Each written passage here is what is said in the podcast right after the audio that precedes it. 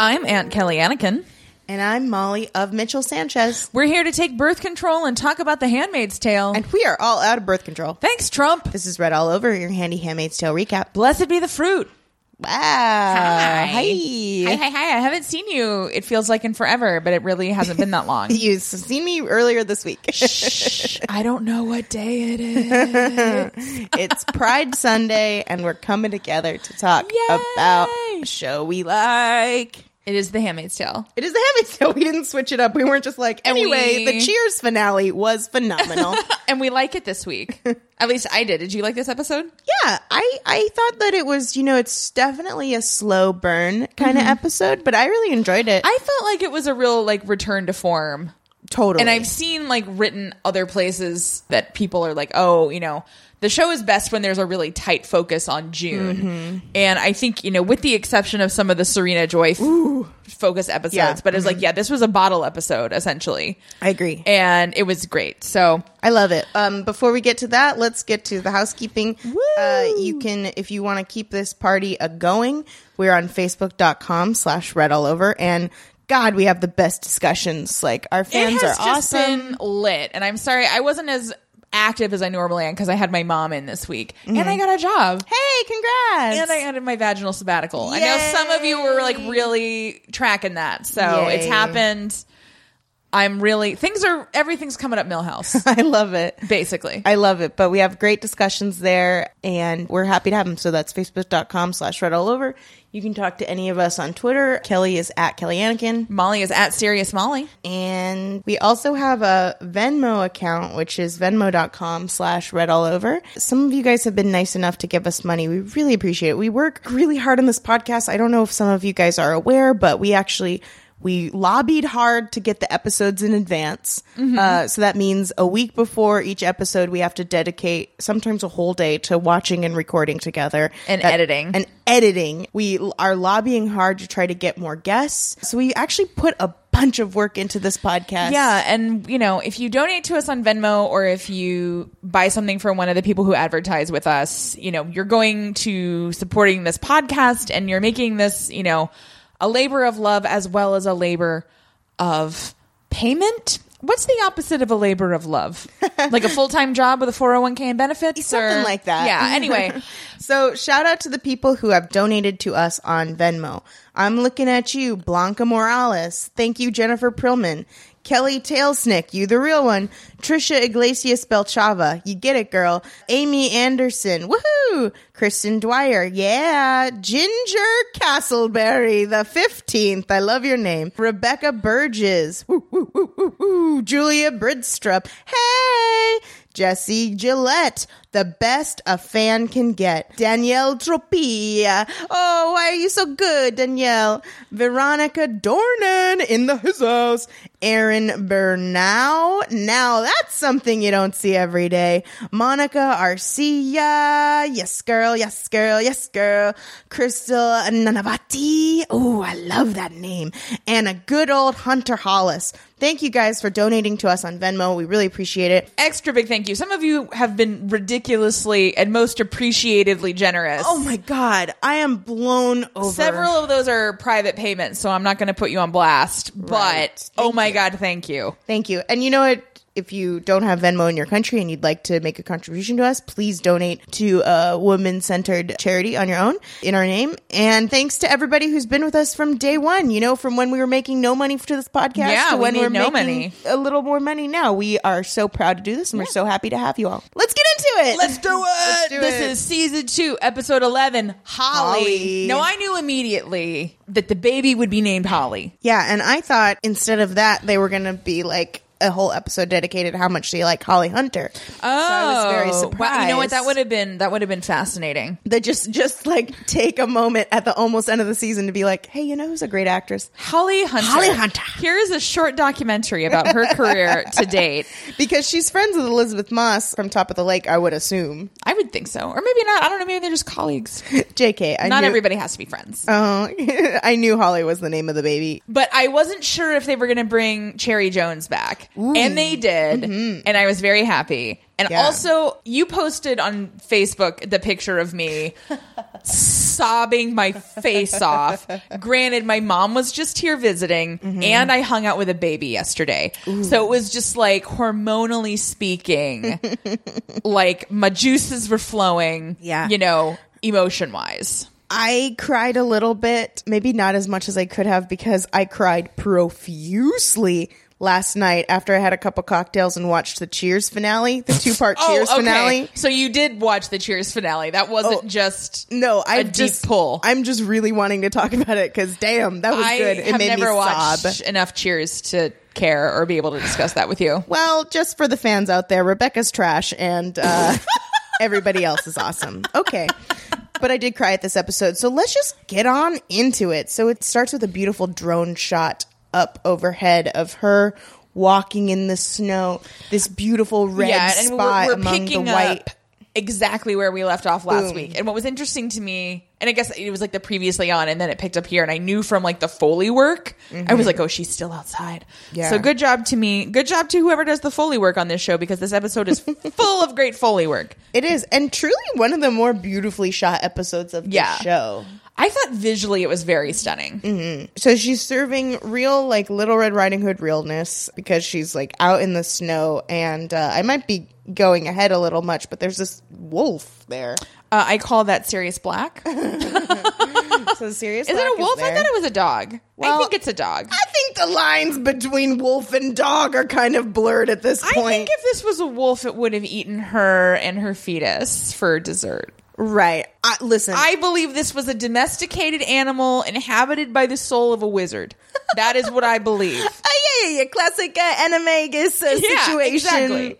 Well, that's interesting because I looked up, I tried to look up, because I know, you know, a black dog is rife with symbolism from being like a fami- familiar of a witch or wizard to being like generally considered a bad, bad omen. But I tried to Get look. it? Yes. I tried to look up specifically if like it means something if you see a black dog when you're trying to give birth. And so I typed in black dog birth question mark. Yeah, that's not gonna. Um, I got on a lot of gross threads about what to do if your dog gives birth. So, um, long story short, I got I got nothing. I got nothing other than it's a general bad omen. so Uh, it also reminded me of that movie Gerald's Game. You ever see that? no, you told me it was trash, so Oh, I I didn't watch did? it. Yeah, it is kind you were like, Kelly, it's trash. Don't watch it." And I said, "Okay." Never- Even though it is like one of the only things that's consistently on a streaming service when I look in the horror section, I mean, it's fine. I guess it's just long. I trust and listen to you. Okay. the thing that I loved here is like June just is done suddenly. Like she's just sort of standing there in shock, and then suddenly she's just done and she starts to run. Mm-hmm. And I have to hand it to her. She's in tremendous physical condition. Oh, yeah. Because she does not run very far or very fast, but she runs both farther and faster than I, a non pregnant, non recently raped woman could. Well, she did do some training. What nine months ago? Oh yeah, she did. It was I think it was like six months ago. Yeah. She was she was pregnant enough. Yeah. And so she kind of runs and, you know, she sees this dog and we get some voiceover. This is from the book, yes. The stuff about, I'm sorry, there's so much pain in this story. Mm-hmm. And I think this is one of the pitfalls of doing like episodic reviews because it's like, Mm. if you were binging this, Mm-hmm. you would have watched the previous episode with this horrific rape. And then, assuming that you kept watching, you would see this scene where she immediately is like, sorry. You know, I'm trying to help you out. I'm trying to put the good stuff in. And I just, I feel so bad for the writers to an extent because it's like when they do quote Margaret Atwood and then they try to like put their own like spin on it, mm. it is so glaring to me. Like when they start, and it comes in again at the end where they do this, and it's like, ooh, no, don't gild the lily, people. Just leave, Yeah. leave the Maggiettes, take the cannoli. I think like the only way to truly do that is I don't think you should try to write prose like Margaret Atwood. Like I think the ones where it really sings is when it's like a Margaret Atwood quote teeing up some really contemporary language, Yeah. like teeing up like do this, do this, do this, fuck that. I Yeah. think that is where it's most interesting. Uh-huh. Uh, and you definitely shouldn't try to write Maggie Atz quotes. Just let them be. But what I found interesting about that voiceover is boy, it really sounds like the framing device that we see in the original book. It does. where and- everything is a um it's like a primary source Yeah. looked back at years later so ooh if season three opens with the epilogue i will be very excited Stromboli Bruce Miller.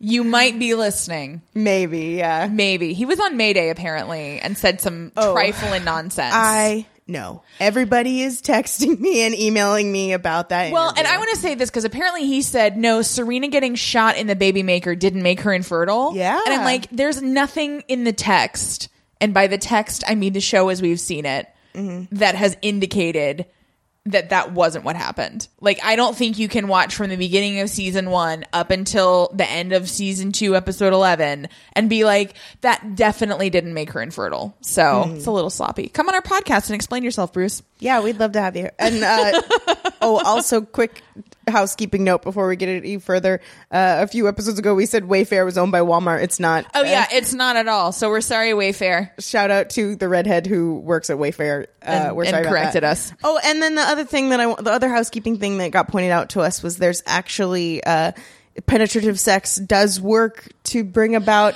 a baby sometimes because there's some kind of chemical in sperm that can help. yeah, that. so it's we were all wrong. We were wrong, It wasn't the orgasm. It wasn't the female hormones. It was that pesky sperm. You know, sperm giveth and sperm taketh away. I think is what we have learned this week. Here's something funny you might be surprised to know about us. Uh, we're not doctors. I know that like you've been taking our sound medical advice and beauty recommendations, but we are not doctors, so we goofed on that one. Anyway, let's get back to this episode. So we get a, a house tour. Oh, boy, of and- this giant, you know, manse that nobody is in for some reason. and Well- I don't know if it's just that it's like, well, there's a, there's a lot of questions I have about this house. What's the purpose of this house? Oh, I feel like I know. Is it their summer house? I feel like it's the Mackenzies' summer home. Okay. Uh, So I wrote, boy, Handmaid's Tale captures a lot of existential dread, but none more so than the feeling of losing your keys. Because that really was what this. I know. or, or not being able to open your garage. I was just like, damn it, this is so real. And there was a creepy dollhouse, and I was like, you just had to do it. You just had to VC Andrews the fuck out of this. I think that this is the manse of the Mac- Mackenzies, who we learn are Hannah Agnes Agnes's new family. Uh, so Oh, they must, Agnes. he must have the Fred must have worked out a deal with Commander Mackenzie himself. Well, and we don't get yeah, any insight. Well, we'll get there when Okay, we get okay, there. okay. But Sorry, sorry, sorry. because June finds a photo of Hannah with what we later can assume safely is Mrs. Mackenzie. and there is a picture that Hannah has drawn on Mm-hmm. the desk in what I assume is the commander's lounge. Mm-hmm. Um, I just think that's what they call it, Yeah, yeah, not the office. Like, Right. Oh, it's my lounge. and I uh, listen to my vinyls in it every day. what I found cool about this is even before it's revealed whose house this is, you can see out of the corner of your eye in one scene that there's a coat rack with a wife blue cloak and a daughter pink cloak. So right off the gate, I was like, oh, whose house is this? Whose house? Run's house. I don't know what that's a reference Oh to. my I'm god, gonna laugh. Molly. I'm so old. So old. you know who else is old? The actress that plays Hannah. So in this flashback yeah. that June is having because she sees this picture that Hannah has clearly drawn and she flashes back to a day when she was dropping Hannah off either at school or daycare. I'm guessing like daycare. Well, I think because it she might- seemed so young in this. or like preschool. Yeah, but she didn't look like the actress who actually plays Hannah to me She at did all. look at. They had similar hairstyle. yeah, and but that it, was about loo- it looked like they forgot to cast her. I think so too. And then they were like, uh, Yeah. hey, can you send just anybody? Anybody. Jordana is the name of the actress who plays. I think, is it Jordana Brewster? maybe uh, who plays modern. Day. I haven't had a good track record on Hannah. last names today, so let's not. So I don't know who this new little baby actress is, but she does not look like her. But she does a good job. Yeah, because her whole thing is she doesn't want to go in, and I think it's like day two. So we didn't see day one, and she's like clinging to June and like refusing to go in. And the teacher comes out and she's like, okay, well, like you need to go because we have to like create this routine Mm-hmm. so that she will separate from you more easily going forward. And it's very hard for June to handle it. and isn't that such an interesting motherhood concept? Is that we're all, as mothers, your goal is to try to teach your baby enough so that they can leave you. So we're always engineering this separation. My favorite line in this scene was when the teacher said, I'm sure you went through the same thing with your mother. Nah. and June's just like, nah. There was a lot of speculation too uh, before this episode came out because it was released that this actress was playing someone named Mrs. Tanaka, and it was like, "Who's Mrs. Tanaka?" I think somebody was even like, oh, "It's the Japanese tourist from the book." like, oh, that no. would be weird. Yeah. no, she's just a teacher with a really big sweater. Yeah. Well, I mean, teach you have to have big sweaters You if you're a teacher. have to have It's a the law. big sweater. You've got to have a statement blouse. Ugh. Yeah, and it's like, listen, we really need to quit funding the military so heavily because these teachers need big sweaters. these teachers need big sweaters. Oh, so that was a beautiful scene, and it's just so funny the the kinds of like a mother's life is full of little separations. Yeah. So even before this like very scary government mandated separation, we are have little separations Mm-hmm. every day. Oh, it's so beautiful. Back in the present, Offred finds the keys, and I was like, and her keys, oh, her ring of keys. I know you. Okay.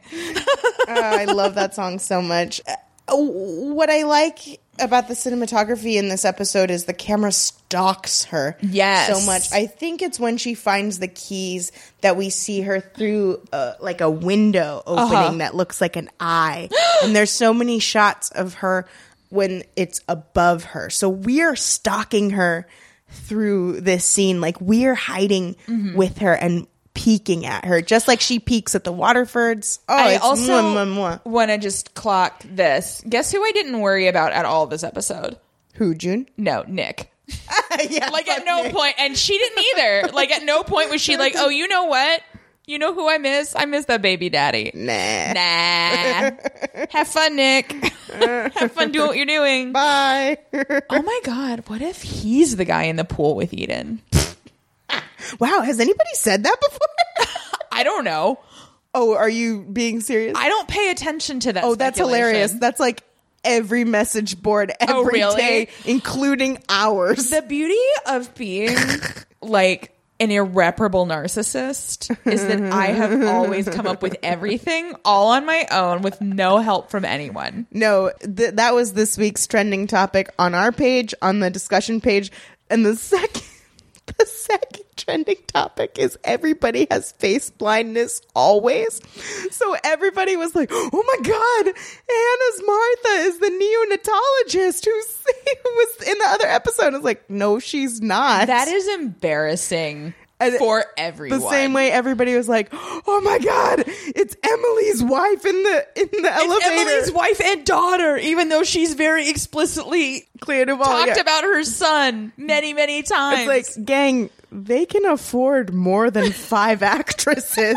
they can even afford this tiny Yeah. baby actress that looks nothing this like This is not Hannah. regional theater where they have to do a five person production of The Handmaid's Tale. Uh, the discussion groups are a delight. Oh, w- oh, also just quick note: Whitford Watch continues. oh my God, no Whitford. So that's also I didn't think about him. Has it been confirmed that he is Emily's commander by the press? I don't remember. Because I know some people were saying that he's Emily's commander, but I thought maybe he was Commander Mackenzie because we Yeah. haven't seen any photos of him. No, we've seen Mrs. Mackenzie, who Yeah. looks like a, a blonde woman. I've heard tell that he will be in the last two episodes. He better be because there's only two left. We'll see. Uh, when she got into the garage and sees this gorgeous car. I really wanted the Ferris Bueller music to start playing like, oh, yeah. I just wrote that this whole thing with this car is like the anti Ferris Bueller. Oh, hey! There you go. One, one for you. Yes, I, I really liked that. It is nice, but I do think it is a ridiculous midlife crisis car. Oh, obviously. Well, this is the summer home. This is where you keep like your play, Your ridiculous your- car. your play cars. Yeah. Well, there's only one car in their four car garage, so I have at least three questions. No, genuinely, I bet it's like the commander gets driven there in like a family SUV. Mm-hmm. And then maybe they have space for if people visit. So they bring their like city car Yeah. there. They have their country car. Maybe they got a few uh, ATVs, um, a motorcycle. I don't well, if know. they had those, they should be there. LOL, what if they had a camper? that would crack me up. it's their summer home. They've got a they've got a trailer. They've got those like life is good stickers. I don't know. Um here's what terrifies me. So, I don't have a driver's license and I could push comes to shove drive a regular car. You know what I cannot drive? Fucking A stick, shift. There, I I, did catch there was a lot of speculation that Offred couldn't drive a stick shift and this car was a stick shift. But I did write in my notes get your passport renewed and learn how to drive stick. And then the other discussion on our page was like, shit, we got to learn how to hotwire a car, huh? Yes. Yeah, we kinda well, I mean, should. she goes through, and I feel like this is going to be a short recap because so much of it was so visual and silent. and silent. But she goes through this whole thing like she's got the key, so she gets into the garage Mm-hmm. and she's able to start the car. She starts the car up. What comes on the radio, Molly? Listen to me. Oh, oh, oh, okay. This is the part that I like. Uh, my note just says fucking Oprah. I lost my mind. I Oh my flipped God. my gourd.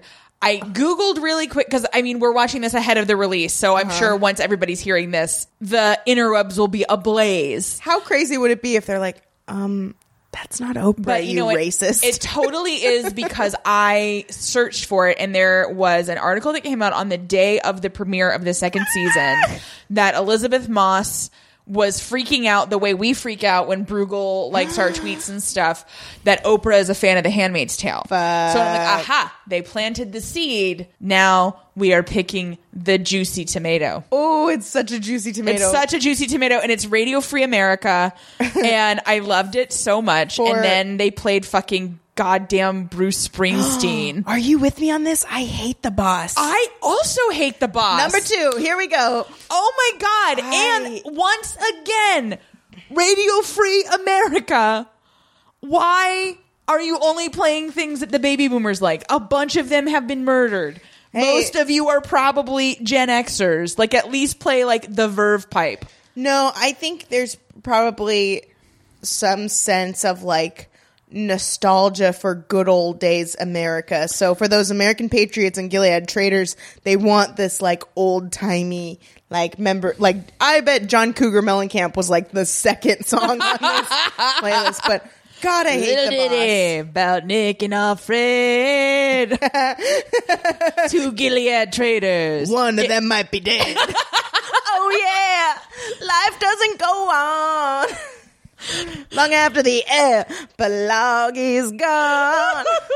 Yeah, I fucking hate the boss, but in case you're interested, it the song is Hungry Heart. Yeah. There is some good uh, lyric symbolism I'll go into at the end of the episode because it plays a fucking gun. God, I hate It's Bruce the live version. Do you think Bruce Miller loves Bruce Springsteen because they share a name? Yes, he goes to a Bruce's Only club.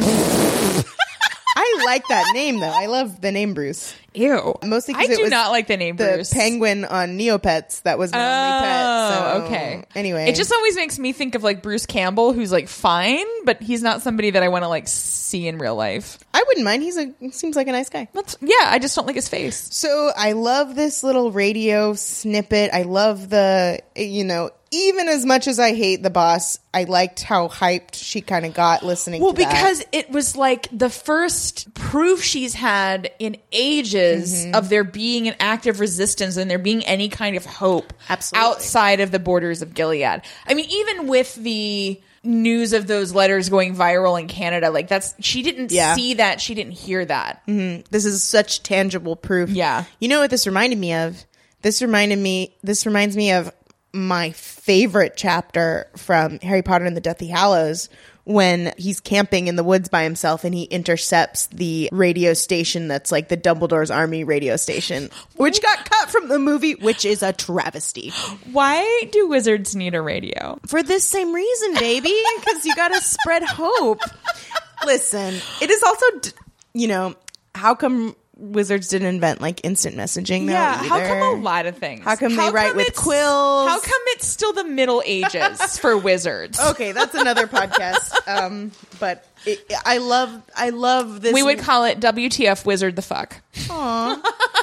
I love this literary device of radio is sort of the shot in the dark that gives people hope. And I like it. And I hope our podcast is like that a little bit. Or just something silly you listen to when you're on your exercise bike. Yeah, we saw you. Keep pedaling, girl. You're almost done. You got it.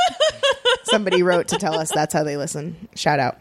Let's we get see. a bit of action Offred at her finest. Yes. And she talks to the baby a lot. Uh-huh. That's most of the dialogue is her either swearing, you know, kind of at the universe Mm-hmm. or just talking to the baby. And she's like, What do you think, baby? And she gets out of the car, she goes into the house and packs a go bag. I Mm-hmm. wish I could have seen these labels more closely because they're all super gilly added up. You know, Yeah. there's no words. But she, you know, finds some bottles to fill with water. Mm-hmm. And, you know, basically everything in this house looks like the pioneer woman like threw up all over the Into place. it. So she gets her go bag, she puts it on, she goes out to the car, puts it in the trunk, and then she can't get the garage door open. Oh, it's so frustrating. It's so frustrating. Well, and it's like it was unclear to me because I was like, is it locked? You know, she should have been able to lift it with the Right. pull string, yeah, so that I'm not con- I'm not sure of. Yeah.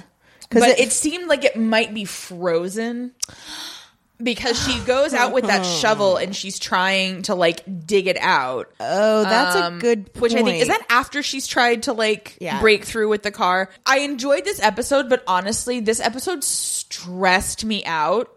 Oh yeah. I don't know that I can say it stressed me out more than the previous episode. I can say but with it's full just like confidence it's it just like not. a totally different kind of stress for me because when something horrific happens to me, I'm like, okay, something horrific is happening to me. That's like one particular kind of being upset. Mm-hmm. This where it's like these are all things that I should be able to do. Mm-hmm. And I can't seem to solve these problems, which kind of makes me more upset because everything Yeah. Mm-hmm. in the previous episode was beyond her control. Even still here, all of this is beyond her control, but it's all of these like mundane quotidian tasks. what is that word? Quotidian? Oh, I love it. What's Yeah. the definition? of Um, it just means like every day. quotidian. Quotidian. Quotidian. Yeah. I love it. Pardon, pardon me. Keep going. Another word I like that reminds me of that is antediluvian, which means before the flood. Ooh, Yeah. I really like that. You're welcome. I learned that from Noah and the Ark. Antediluvian. So she tries to get at, like, she's like, this is where I called it the anti Ferris Bueller car because instead of, you know, running it backwards and trying to turn the odometer back, she's trying to run it forward and blast through Yeah. the door. Whereas Ferris Bueller's, well, Cameron's dad's car, strictly Yeah. speaking, went out the back of his fancy Right. glass wall garage. Offred doesn't go anywhere. if only they had a glass wall garage, none of this would ah. happen. Though I think, as much as I hate the boss, if she had broken out, I would like them to play the song like "Tramps like us, baby, we were born to run." It's amazing that I still don't like Bruce Springsteen because his music figures in so heavily in the book of Battle Royale. Oh, really? Like the the main character in the book is very into like playing music and he wants to be Bruce Springsteen basically. Yeah, and it's not I great, Think, I think my aversion is my mom loves Bruce Springsteen, Oh, so I think I've just been oversaturated. Plus, his voice sucks. Anyway, let's move on.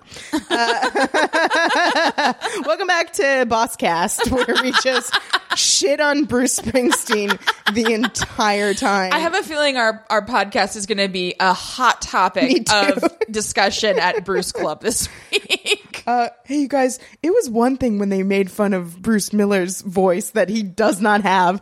Uh, it was another thing when they came for Bruce Springsteen. We got to do something about that. Red all over girls. All right. Uh, Bruce is all in favor of not listening to Red All Over anymore.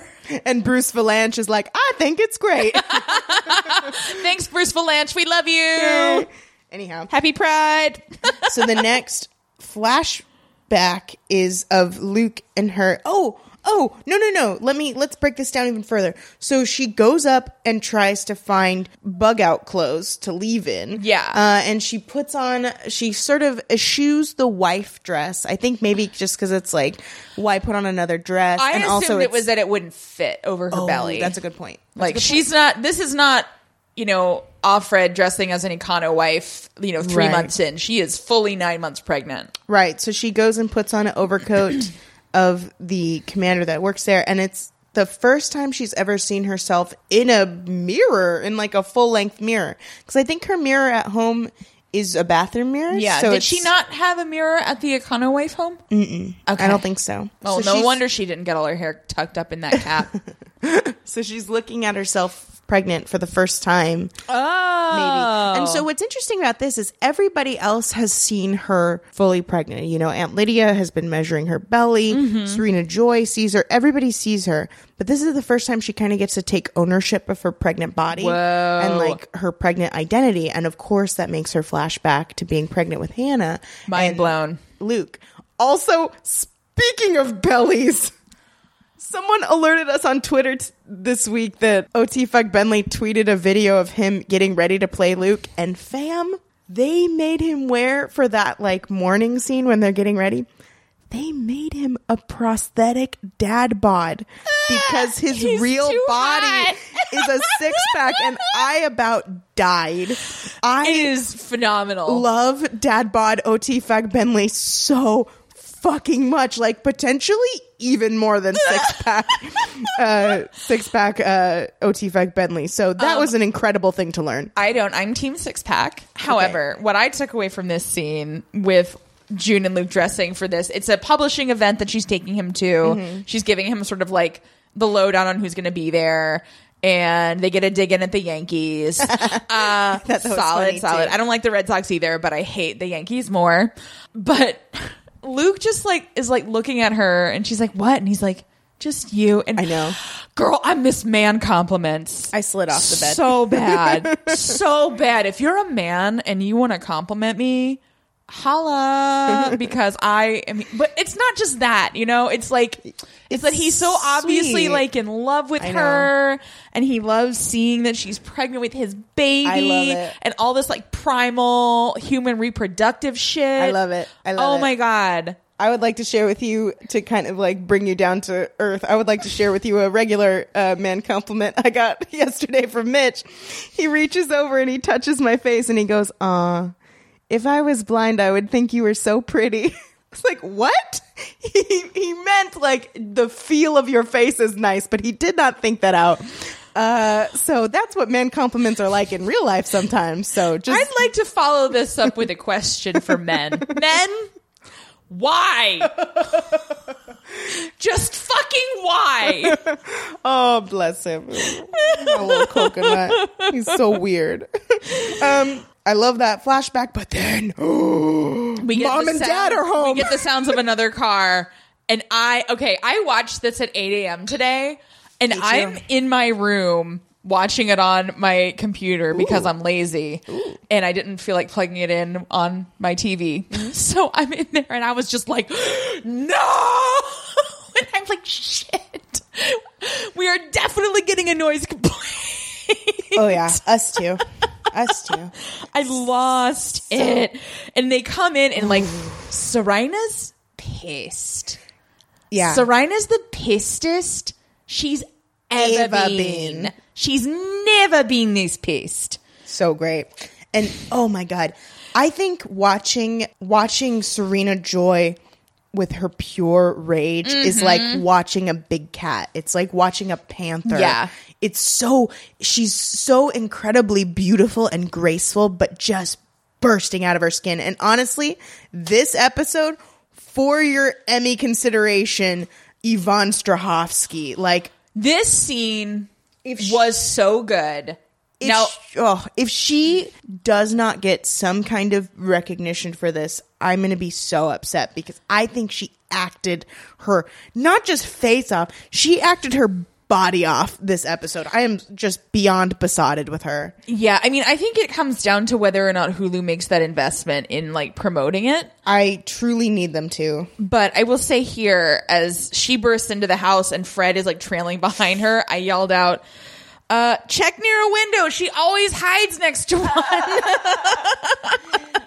I also feel like for as much hullabaloo as they made about going in there, um, they didn't look real well. They well. did not do a good job of searching this house at all. I mean, granted, what we do know about Fred at least is that he's terrible at everything. Oh my god! And I love I we got such sweet vindication whe- this episode where Serena's finally like, "You're such a fucking idiot," and we're like, "Yeah, girl, he yes." is. Well, because okay, so in the course of this scene, we find out he has told her that he sent Offred there with Nick to meet her daughter. So he's been honest about that. I still think he set Nick up. I agree because I was a little surprised when he was like, "Uh, Nick, are you also here?"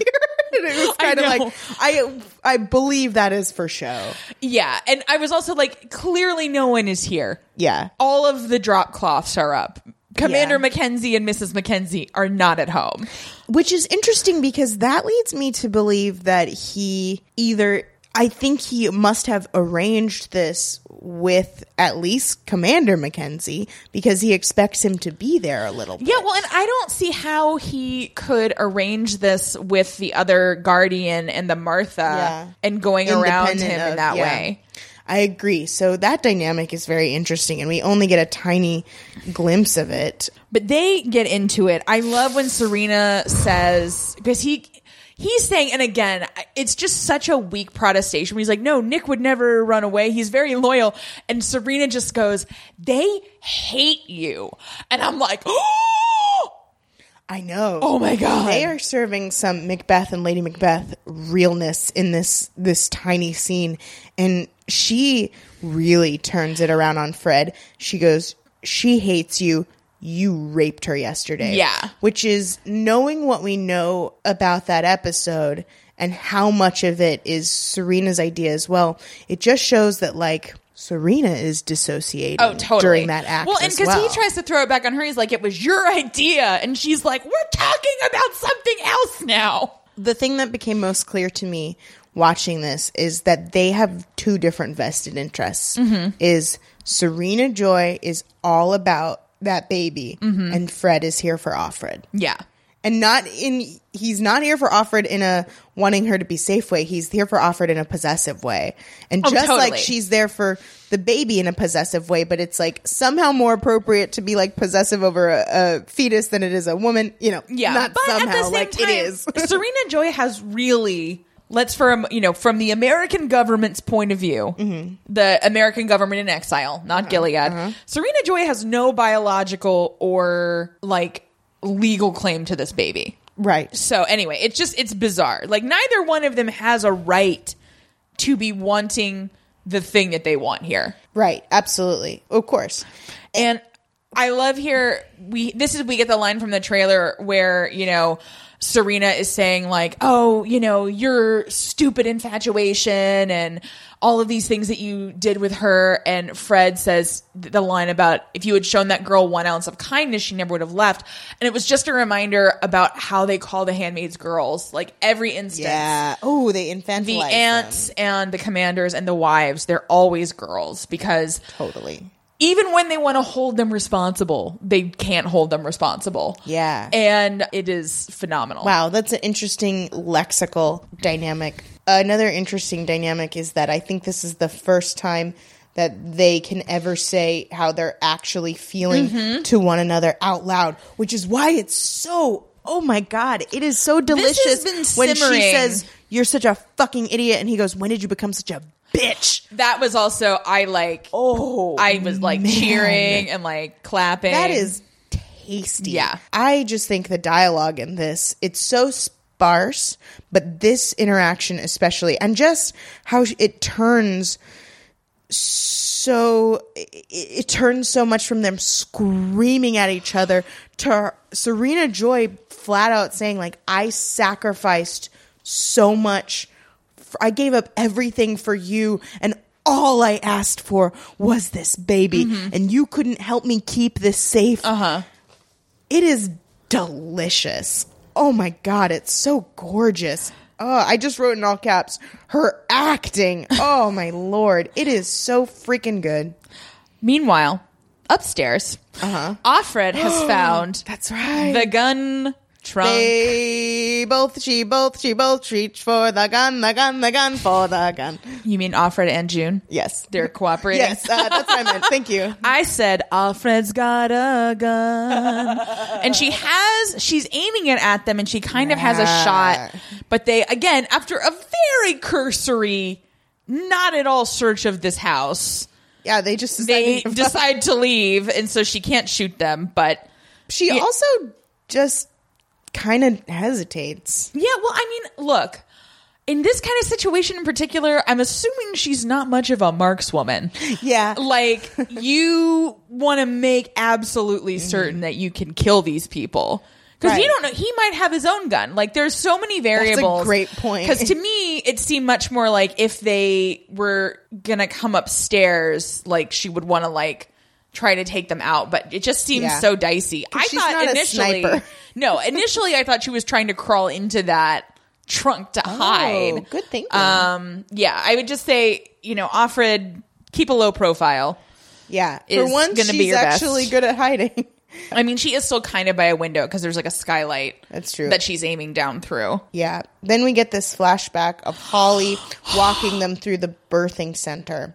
I love this. I love it, and too. I loved it because we already know that June did not give birth in the birthing center because we saw her at the hospital. And I love Moira and Holly. And Holly is telling the story Yes. of when she went into labor with June. She was performing a surgery Mm-hmm. and she finished the surgery. Oh, which unpopular opinion. If I'm being operated on, you know, you can stop if you're giving birth. I don't want you doing a shoddy job because something's punching your uterus. I don't, Like, well, I don't know. I don't know why she was still working. I think you're supposed to get the impression like, oh, this is a tough ass bitch. Yeah, and I do. I love you, Cherry it's Jones. written in the script like Cherry Jones, comma tough ass bitch like Cherry Jones. Are you taking interns? Because I would like to be for yours. just your life. yeah, just life? to be like just being Cherry Jones. Okay. I just want to be Cherry Jones. That'd be awesome. So June is not into the birthing suite because Too bad. It looks awesome. Holly is like, oh, you know, don't you know? Well, Holly didn't get an epidural, she says, because she wanted to see what it felt like because she's been presumably, you know, delivering babies and doing all these mm-hmm. things all these years, and Moira's in there. And uh, you know, June and Holly are kind of getting into it because Holly says something about, "Oh, I'm definitely going to be there," and June, and it just speaks so many volumes about their relationship because June's like, "Well, I know how important your work is to you. You know, please don't make promises you can't keep. Not about this." This is when I cried. and Moira, Moira's like trying to like diffuse the situation. She's like, "Uh, my friend Bridget gave birth in a stream. She YouTubed it and everything." And I'm like, points for trying, Moira. I laughed so hard at that. I also want to see that YouTube video. I'm pretty sure like the like you know people who are like really into like doTERRA oils and stuff have that. I'm So kind of into it, except for like I feel like if you're gonna say there's so much bacteria in a hospital bed, oh, there's hella bacteria in just a river. So there's bacteria everywhere. We can't escape it. yay! Um, Please send me all your river ver- birth videos. So I thought that Holly was implying that she wanted to deliver the baby, but I don't think that is what was going on. Just June No. just wanted her to be there, and Holly wanted to be there. but there's this emphasis for her that like Holly's birth plan for her involves no drugs, it involves toughing it out. Mm-hmm. And what is so fascinating is that it, in many ways, but in this way, highlighted in this episode, it took dystopia happening for June to be the kind of daughter Holly wanted her Yeah. to be. It took dystopia happening for her to be like politically active in as much as you're politically active when you're trying to actively get out of a bad situation. it, it took she wanted action June for a daughter this whole time, and what she got was just very not complacent, but just very normy Basic June. June, basic June. I like June basic, you know, like button June- classic. Yeah. June Basic. And so how interesting that she would be so proud of her even though she's in this horrible Mm-hmm. situation. It you know, it's it's like um what is the quote? Is like you never know the strength of something until you get it in hot water.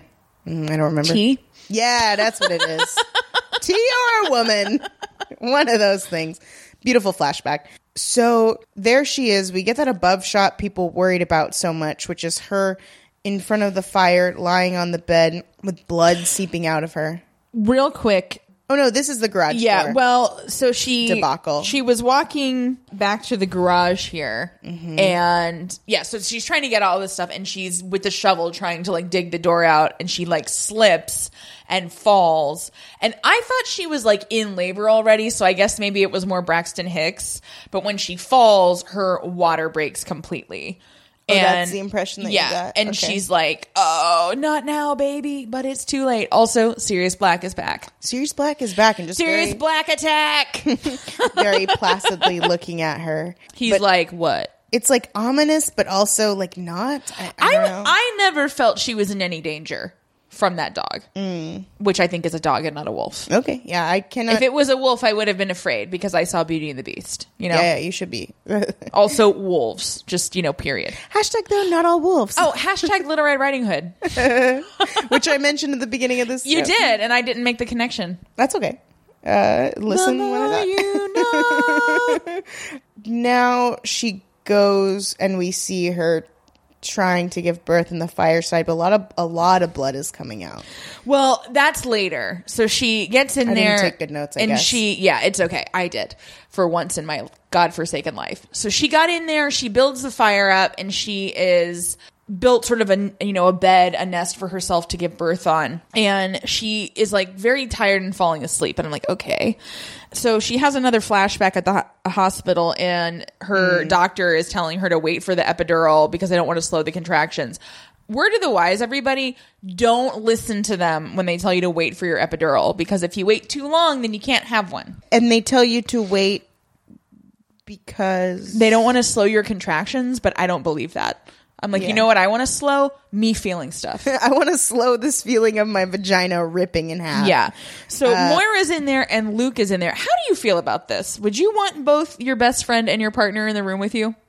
If they stay by my head, that's fine. Yeah. I told you my fantasy is now being in a room full of women wishing me well as I'm giving birth. So I'm down. And I actually like that about Call the Midwife is they make a, a note that like men get out of here, but more women the better. Yeah. In the room. And so I I just want buddies, I guess, but I want you by my head. Nobody looks in my vagina. Although you know what, I think honestly, and I don't think it would ever happen, but the way that June gives birth in this episode, I'm like, you know what? Honestly, fuck all y'all. I don't need you. Just be by yourself. yeah, Nah. it's very primal. There's an episode of The Leftovers where that happened too. Interesting. No, I want I like the buddy system for birthing, for walking. but I will go to the movies by myself. That's where I draw the line. So both Moira and Luke have made a playlist, Now, and this is where uh, I would listen to Moira's playlist. Oh, absolutely. Well, and uh, Moira says something about like, you know, what his is going to be all that stupid bullshit, and June's like, I like his stupid bullshit, and then like two seconds later, he puts it on, and I'm like, what is this? And then June says, "Fuck, what is this song? I hate this." That's me for almost every song on this fucking soundtrack. Truly. But she asks if Holly has called, and Moira mm-hmm. does not say no, but she says she'll text her again. So mm-hmm. there's some concern that Holly is breaking the promise that she made and not coming to be present at the birth of her grandchild. Yeah, I guess I wouldn't want my mom in there necessarily because I think I would say a lot of bad words, and I don't want to swear over much in front of my mom. So. I don't want to give my mom the satisfaction of seeing me in any kind of weakened state. Which Very may be why I have chosen not to have children at all. yeah, yeah. Um, I'm like, I'm invulnerable, bitch. now, what did you think when you saw this amount of blood? Okay, I thought perhaps she was losing the baby. Me too. Because this amount of blood is unusual. Again, we'd like to remind you, not doctors. We're but- not doctors. now, my non doctor opinion Mm-hmm. here is that perhaps the hemorrhage, the routine hematoma, everybody's favorite band, perhaps that is like back. You know, like the the buildup of blood is there and it has burst again because of this trauma. I don't know. I had concerns. I, you know, I do know we have at least one OB-GYN who is a listener. Yeah. So we can hit her up. So look out, know. BB. We're going to bother you and figure out what might be going on here. But I mean, it was so much blood, and I thought she was going to lose the baby. Me too. And I wrote down, is it better to lose the baby than to bring it into Gilead? And I don't know because at this point, like you've carried the baby for nine mm-hmm. months and you're attached to the baby. Mm-hmm. Like Yeah. our hormones and our emotions and everything about us is all tied mm-hmm. into our ability to create new humans, whether we think we should or not. You know what I mean? Totally. And so I think it would have been heart it would have been heartbreaking for me. Me too. But especially for June the character to lose the baby Yeah. after all of this. Although I think it would have been a bit of a brilliant stroke from a storytelling perspective. It would have been a total left turn. it would have been completely not what people were expecting, but expect the unexpected. That's what I always say. Uh, so speaking of like being sure of what's happening next, I believe the next scene is her um, she goes outside. She's going outside in the snow with a gun. Now, what did you think was happening here? I did not have a clue. I thought she was going to pull a Kurt Cobain. Whoa! Whoa! Wow! Yeah. that's really a Kelly Anakin esque thought there. I'm proud of you. I am not dark and alternative, but I have my moments. Mm-hmm. No, Especially thought- in dystopia. In dystopia, my knee jerk is always like, nah, tap out. I didn't know what she was doing. The only thing I thought maybe kind of vaguely was that she was going to go try to get the car out again. And like I don't know, like shoot her way out of the garage door. hey, not a bad idea. Yeah, but Sirius Black is back Yep. for one more. I think this is our last Sirius Black attack. I agree. and she takes the gun and fires it a whole bunch of times into the sky. And I was like, oh, on the one hand, it's like that's smart, but on the other hand, Yeah. is anything that happens in Gilead can it truly be classified as help? I was aiming for the sky. Oh God, I know, I know.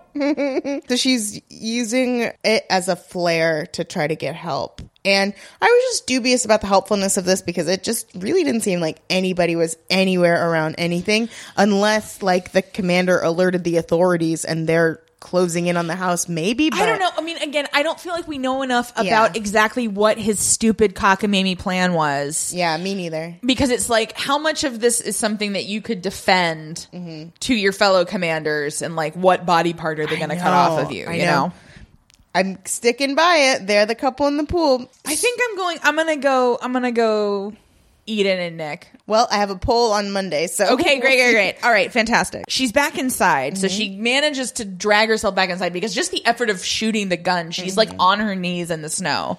But she goes back inside. She's totally naked. So in case I love you it. in case you wanted any tasteful pregnant nudes It was of Elisabeth Moss, yeah, they're stunning. genuinely it was such a beautifully shot primal scene. And what i love about this is that this is not the choreographed affair that gilead wants to see for birth. Yeah. this is not sanitized. This is screaming and swearing and blood and naked and skin. And this is different than their very play acting version of birth. And it's so it's still beautiful. Also worth noting, Scientologists believe you should give birth in silence. So You can't hear me, but I'm like tilting my Yeah. head. I have so many questions. I wrote this suggestive way. down, and I just realized now. I think this is from Top of the Lake, and I think Holly Hunter says it. Uh-oh. So we've come full circle. Wow. But I wrote the wisdom of the body is tremendous because Yeah. I believe that is what she says to Tui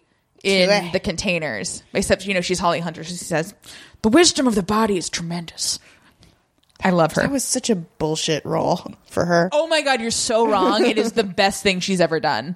Oh my god. Have I you even seen Home for the Holidays? uh no, but also Oh my god. Get back to me. GJ is so amazing. Ugh. Oh my god. You're so wrong. No. You're so wrong. Anyway, Where's that poll? well, as long have- as I'm running the I'm gonna have media, my baby. own poll that's like, hey everybody, how wrong is Molly about top of the lake? The only options are how wrong you are. Oh boy.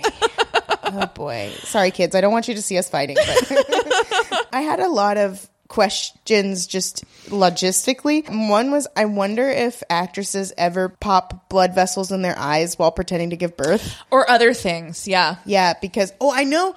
Gosh, ooh, there is a famous story. I don't remember what it's from, where some actress like threw her back out acting like she was giving oh birth. Oh my God. It's a fairly famous anecdote, and I don't remember who it was. But so The only is- one I know is in Gone with the Wind in Olivia de Havilland's childbirth scenes. The director would like twist her ankle no to make her feel like she wanted him to do it. Victor Fleming. No, That's actually, it was George Cukor at that Oh, point. oh, okay. Yeah.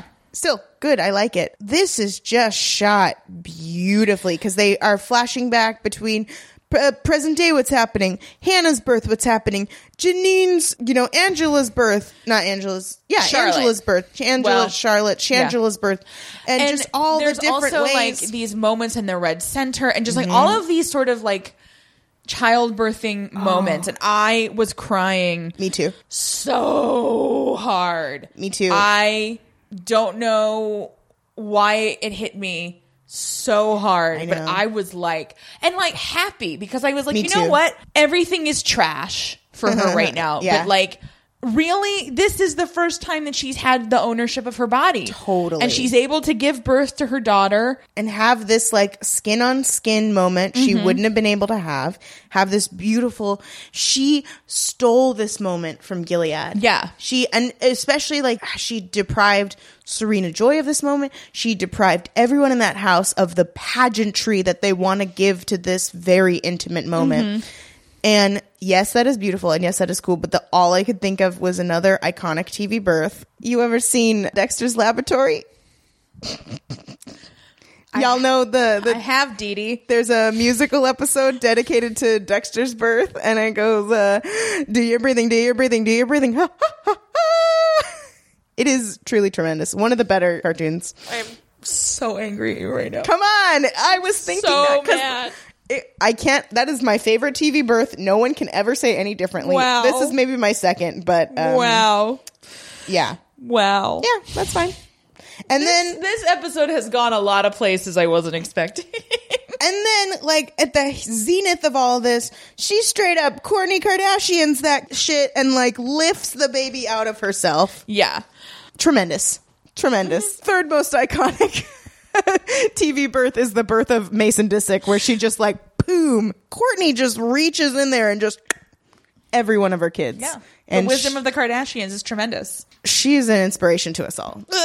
and I don't know which flashback this was, but I just wrote, find you a partner who looks at you the way that OT looks at Emos because I like to died. And the reverse is true too. Yeah. Emos's smile is radiant, and it's like this is just like in real life. This is your coworker, but Yeah. God, They're she really good turns actors. The megawatt, both of They're them. It very was good. beautiful. We do find out Holly did get there I after. Hannah's birth. She runs and she says it was bad weather and my That's flight when I was cried. delayed. That's and when I cried. was just losing it, and because and I'm going to start now because Emos says, "Hey, this is Hannah. Hannah, this is your grandmother," and I was like. Maybe I do want to have a baby. yeah, you do. Do it. I Give don't. No, do I'm it. not yeah, do it. No. do it. oh Um, my god! Quit being so sweaty about my uterus. I want everyone to have a baby. Oh, oh, one thing I will say is that a theme in this episode is promise keeping. And June is feeling a little sad because she's like, I promised I was going to get you Uh-huh. out of here. And it looks like maybe I can't. oh my and it's god, like- it's so hard. June berates her mom so much for keeping promises, but for the most part, the moms that we see here are doing their very best. And sometimes we just can't keep a promise, Mm-hmm. Yeah. and it's not anybody's fault. It just happens. And so, you know, the underlying theme of like mothers and daughters and the promises that we make and Mm-hmm. the promises we are entitled to is just, oh, it's gorgeous. And she tells the baby that her name is Holly. Yeah. And you know, we knew that already, but it still made me cry like a baby. And we get the voiceover back in, and I didn't catch all of it. But my favorite line I did write down because she's saying, "By telling you anything at all, I believe in you." I know. and it's like she's she's creating this person and they do this riff they do this riff at the end on descartes cogito ergo sum which annoyed me because i have that that's my tramp stamp is cogito ergo sum No, it's not. yeah it is how have you not seen that That's hilarious. it is absolutely my tramp stamp You are fucking pretentious. yeah i know have you seen the french quote on my foot yes. Um, the misspelled one. yeah, I'm getting it fixed. now that I have a job, I can finally fix my foot tattoo. But, you know, she says, she's like, I tell, therefore you are. And I'm like, oh, because it's like, it's humming along and then it's like, I think it's okay, but you're right. It is very like, see? yeah. Okay. It's not even get it. It's like, see, we're funny. Yeah. Um, that's that's when people try to imitate Margaret Atwood. see, yeah. But by and large, this was a great episode. I agree. I loved it. I feel like they have good momentum going into the final two episodes, although we said them episode nine.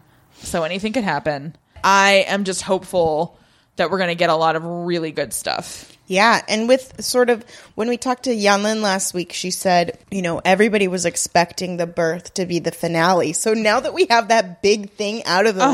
way, wow, these next two episodes, it's going to be so interesting to see what they cover. Like, Yeah. just to recap things that we saw in the trailer that we haven't seen. So we finally got, if you had shown that girl kindness, we got that out. We still got the pool. We got, we are harboring terrorists. we Right. potentially have the hallway scene, though. I'm not sure if I'm conflating that hallway scene. Somebody said they think that that already happened. Yeah, I'm, I'm just not sure because it doesn't look like Omar to me, mm-hmm. but it's been a while since I've revisited. So perhaps if Yeah. I looked at it again, I'd be like, oh, yeah, yeah, no, no, that's the same guy. But so I think the big scenes are Harboring Terrace, Pool Watch continues, Whitford Watch continues. Whitford. Watch. so we still got a lot more to go, BBs. I know. I'm so excited. I'm so excited. I'm so excited. I'm so scared. All right. Well, thank you for listening to us. We'll see you next week, if not sooner. Take good care of yourself and your girlfriends. And as always, Nolite te bastardes carborundorum. Dum dum da da da. Dum dum dum dum dum yeah.